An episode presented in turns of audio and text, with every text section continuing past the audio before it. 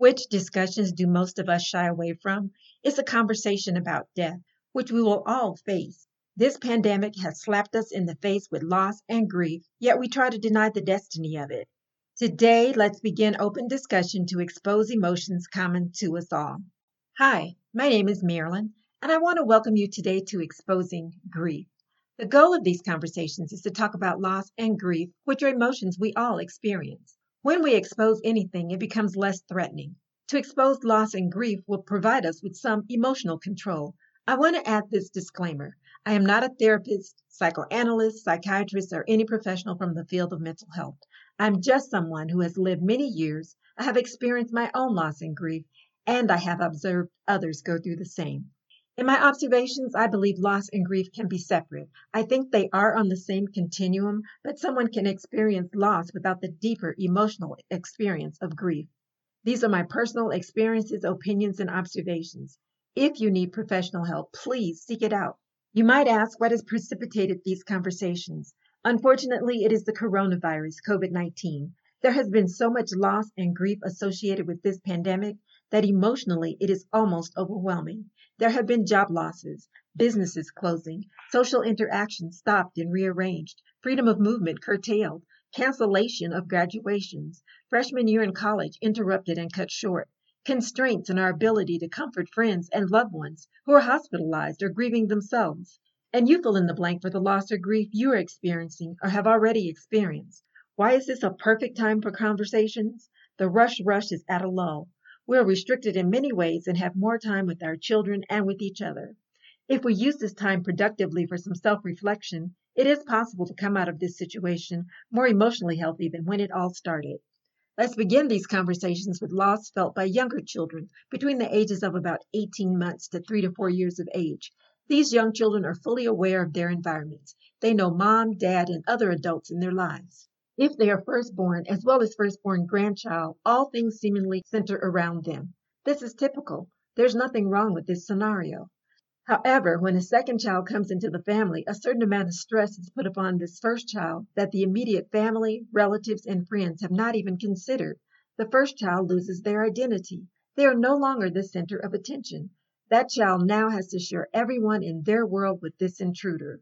Generally, the only preparation the first child has gotten is some vague information about being a big brother or a big sister and how wonderful that will be. Not much thought is given to the fact that the child doesn't have a true concept of brother or sister. Since young children do not have the vocabulary to articulate their feelings, acting out is what they do. For instance, if they are potty trained, they may start bedwetting. If they were happy, they may start whining or crying more often. Some children may ask if the new baby can be sent back. Other children may be so bold as to say they don't like the new baby. Parents may view these act outs as jealousy, but I feel they are the child's expression of loss and sadness. Adults in the child's life have made the best attempts they can to explain how the child's life will change when the new baby comes. Unfortunately, we as parents do not possess the language skills to fully explain this life change to children so young.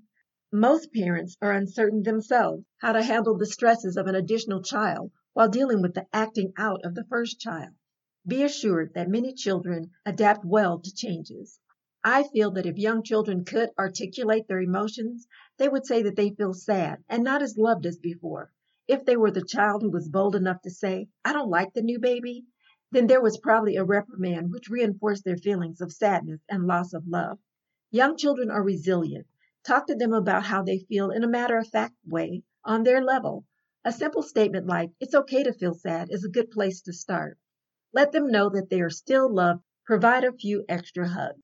Since losses in life are inevitable, the sooner we acknowledge that fact and start dealing with loss and grief, even in rudimentary ways, the more well rounded our families will be emotionally.